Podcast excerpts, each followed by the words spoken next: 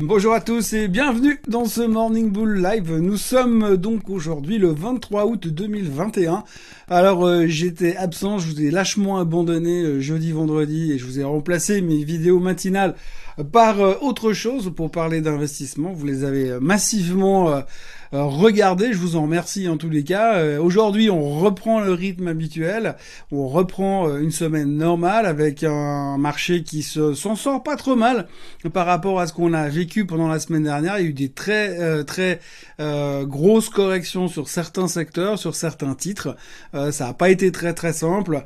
On va y revenir tout de suite, on va décortiquer un petit peu tout ça pour préparer la nouvelle semaine qui a priori a l'air un peu moins pourrie que la précédente.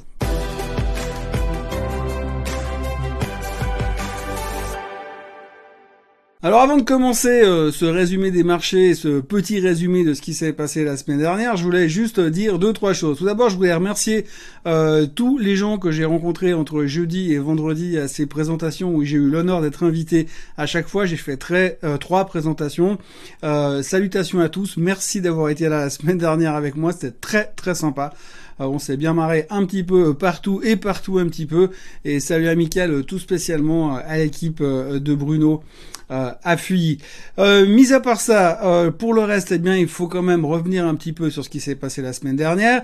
Euh, juste au niveau des vidéos, les deux vidéos de jeudi et vendredi dernier, j'ai répondu à une dizaine de questions, des questions classiques sur sur les marchés, sur comment investir sur le long terme.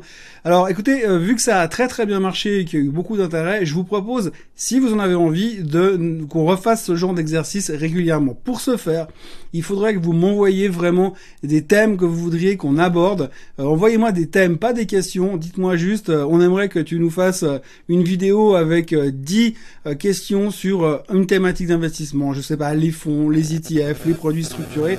Et je vous referai des vidéos comme ça puisque visiblement, visiblement ça vous plaît. Donc il n'y a pas de raison de se priver de se faire du bien. Donc n'hésitez pas à m'envoyer vos thèmes que vous voudriez qu'on aborde sur des petites vidéos comme ça. vous me l'envoyez comme d'habitude à tv at morningbull.live. C'est mon email, c'est moi qui réponds tout de suite. Donc je vais récolter toutes ces brèves, toutes ces idées, tous ces thèmes et je vous referai des petites vidéos un peu marrantes comme ça. Euh, pour le reste, qu'est-ce qu'il faut retenir de la semaine dernière? Donc vous l'avez vu, les marchés se sont encoublés sur euh, mes idées du jour. Je me suis fait stopper sur Porsche, je me suis fait stopper sur BMW. Ça n'a pas marché à tous les coups, ça a relativement bien fonctionné et ça fonctionne encore sur Nvidia. Le DAX se raccroche encore euh, au mur, ça accroche encore à l'échelle, donc ça tient encore de ce côté-là. Mais c'est vrai qu'on a eu un marché qui était assez particulier et je crois qu'il y a quand même globalement trois raisons qu'il faut retenir sur ce qui s'est passé la semaine dernière. Trois raisons importantes qui justifient ces mouvements un tout petit peu erratiques. Alors, la première chose, c'est les minutes du FOMC meeting. Alors, vous l'avez vu la semaine dernière, le FOMC meeting a parlé, ils ont parlé, euh, ils ont publié ce qu'ils se sont dit il y a quelques semaines. Alors donc c'est toujours un petit peu la même chose. Hein.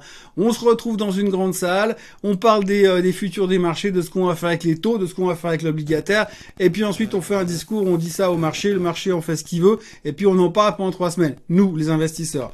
Et en même temps il y a un mec qui a tout tapé sur une machine à, écrire et puis qui a dit voilà j'ai écouté, entendu, j'ai retenu tous les mots, tous les échanges qui se sont faits et ça on crée les minutes. Alors le temps de les mettre en page, ça prend trois semaines. Trois semaines après, on les reçoit et on les a reçus mercredi dernier. Et quand on les a, on les a reçus, eh bien, qu'est-ce qui s'est passé? On s'est rendu compte qu'on s'autorise à penser dans les milieux autorisés, comme disait Monsieur Coluche, euh, que euh, finalement, il se pourrait éventuellement peut-être que d'ici la fin de l'année, la Fed vienne nous annoncer qu'ils vont probablement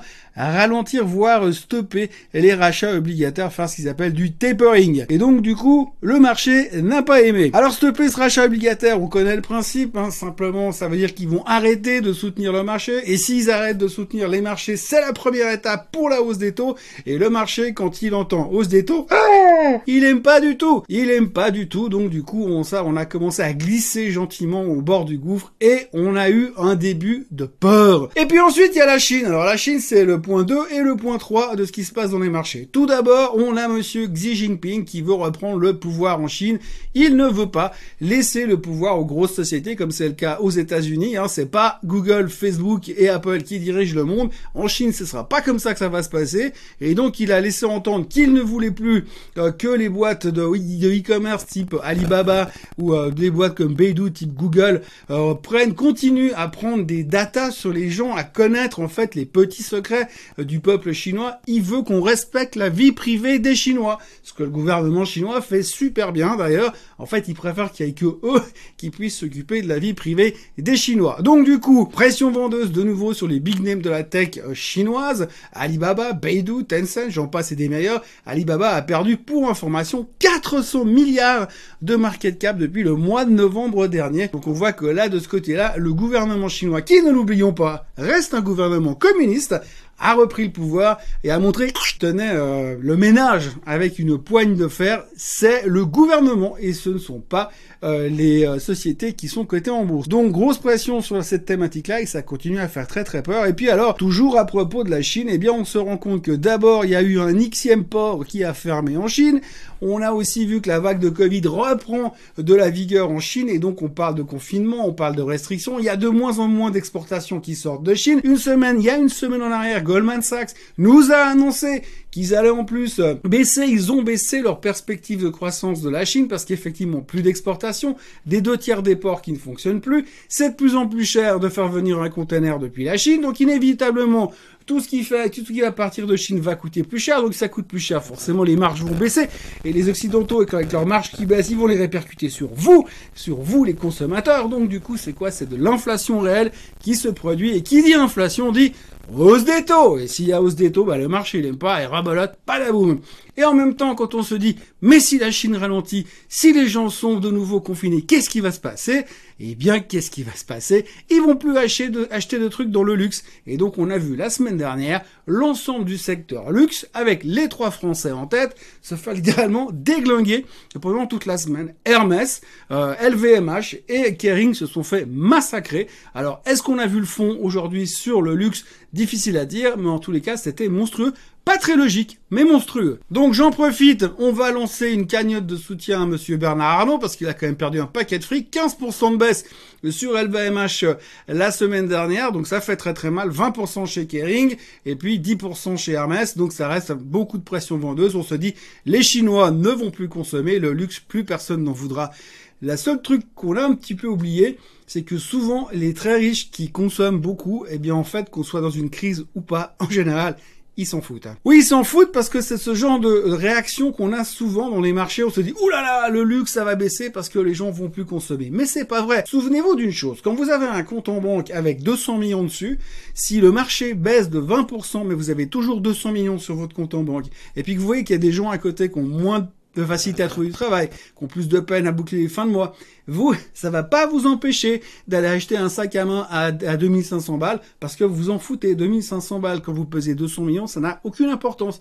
Ce que je veux dire, c'est que les ultra riches, que les marchés baissent, qu'il y ait des crises ou pas, en général, ils consomment plus ou moins la même chose. Et il faut vraiment que les crises soient longues, difficiles et durables, commencent à ressentir. En effet, on l'a déjà vécu ces 20 dernières années. Mais comme on est une mémoire, comme d'habitude, de poissons rouges, on se souvient pas trop de ce genre de choses. Toujours est-il que cette semaine, eh bien, on s'est dit, oulala, oh mon dieu, les riches ne vont plus consommer, plus personne ne va aller faire la queue pour acheter une ceinture Hermès ou une cravate Hermès avec des oiseaux qui s'envolent ou des oiseaux sur la branche. Donc aujourd'hui, cette semaine, on va devoir voir un petit peu comment ça va se passer. Est-ce qu'il y a un rebond à jouer? En tout cas, vu les résultats extraordinaires qu'ont publié ces sociétés ces derniers mois, ça paraîtrait quand même bizarre que tout d'un coup tout s'arrête parce qu'il y a trois Chinois qui ont chopé le Covid et qu'il y a des ports qui sont fermés. Mais effectivement, la crainte de la semaine dernière, c'est qu'il y a une certaine, un certain impact qui s'est mis sur l'économie chinoise et que ça pourrait quand même tirer vers le bas. Donc voilà, c'est un peu les trois grosses raisons qui ont fait qu'on a une semaine relativement bof. Par contre, la bonne nouvelle, c'est que quand vous regardez les graphiques, si vous regardez le S&P qui s'affiche maintenant sur vos écrans devant vos yeux ébahis écarquillés, eh bien vous verrez qu'il est relativement sympa. Il a été tapé pile poil où il devait sur la moyenne des 50 jours et on a presque envie de se dire que si ça se trouve, la semaine prochaine, on sera au plus haut de tous les temps. Et c'est la même chose sur le Nasdaq. Pareil, renversement de tendance, on a retrouvé un peu d'énergie, on a fait baisser les stochastiques, les MACD, et tout d'un coup les charts sont nouveau beaucoup plus attachants sur le Nasdaq sur le SOX. Et donc, on pourrait dire qu'effectivement, on pourrait, on pourrait, hein, je mets des guillemets, parce que c'est vrai qu'aujourd'hui, on sait jamais trop comment ça va commencer, on pourrait avoir peut-être une belle semaine qui nous ramènera à des niveaux auxquels on ne s'attendait pas du tout la semaine dernière. La question du jour aujourd'hui, c'est quelqu'un qui me demande ce que je pense des actions Holti, mais euh, ce qu'elles font rien du tout par rapport au SMI. C'est clair que l'on voit la performance de l'indice suisse ces derniers temps et la performance de par rapport à des Geberit ou à euh, des Roches par exemple, eh bien c'est plutôt déprimant. Mais bon, alors globalement, si on regarde aujourd'hui sur le graphique de bah, juste là maintenant techniquement, moi, j'aurais tendance à vouloir la racheter à ces niveaux. Maintenant, j'aimerais juste vous dire une seule chose. C'est que Holcim, j'ai traité pendant des années le marché suisse. Il y a une action où j'ai jamais, jamais, jamais réussi à gagner un centime dessus. C'est Holcim. Je suis extrêmement mauvais sur cette société, mais néanmoins, techniquement, là, pour moi, elle était touchée un point de support, elle a fait un reversal, et elle pourrait rebondir. C'est tout ce que j'ai envie de dire là-dessus. À côté, effectivement, c'est vrai que en jouant le plan d'infrastructure euh, de Joe Biden qui va être validé un jour normalement peut-être, ce plan d'infrastructure de 1000 milliards qui devrait être ajouté à terme avec encore 3,5 euh, pardon 3500 milliards de plus, eh bien ce plan devrait forcément aider tout ce qui est infrastructure, tout ce qui est entreprise euh, dans le bâtiment et dans tout ce qui est para-bâtiment. Donc normalement, Holcim devrait forcément à terme en bénéficier un tout petit peu. Mais Ultim, d'histoire, ça reste quand même un truc qui est assez invo euh, dans le SMI. Mais alors là, je la jouerais techniquement pour essayer de jouer 5-6 dollars euh, à la bourse, enfin 5-6 francs suisses, pardon, euh, de rebond. Mais c'est tout ce qu'on peut dire par rapport à ça. Le titre est pas extraordinaire et je répète, je suis très mauvais, mais c'est vrai que la logique, la logique du plan d'infrastructure devrait redonner peut-être un coup de fouet à Holcim ces prochains temps.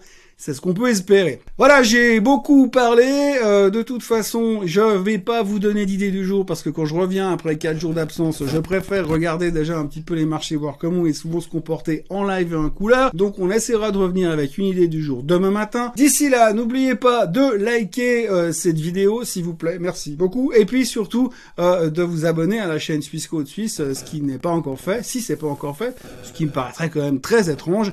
Et puis surtout, bah, pensez à revenir demain parce qu'on bah, continue toujours euh, notre vague euh, de vidéos et on s'approche gentiment euh, du premier anniversaire du Morning Bull Live. Ça fait déjà un an ou presque que je suis là tous les matins à échanger avec vous sur le monde merveilleux de la finance. Passez une très belle journée. Bye bye.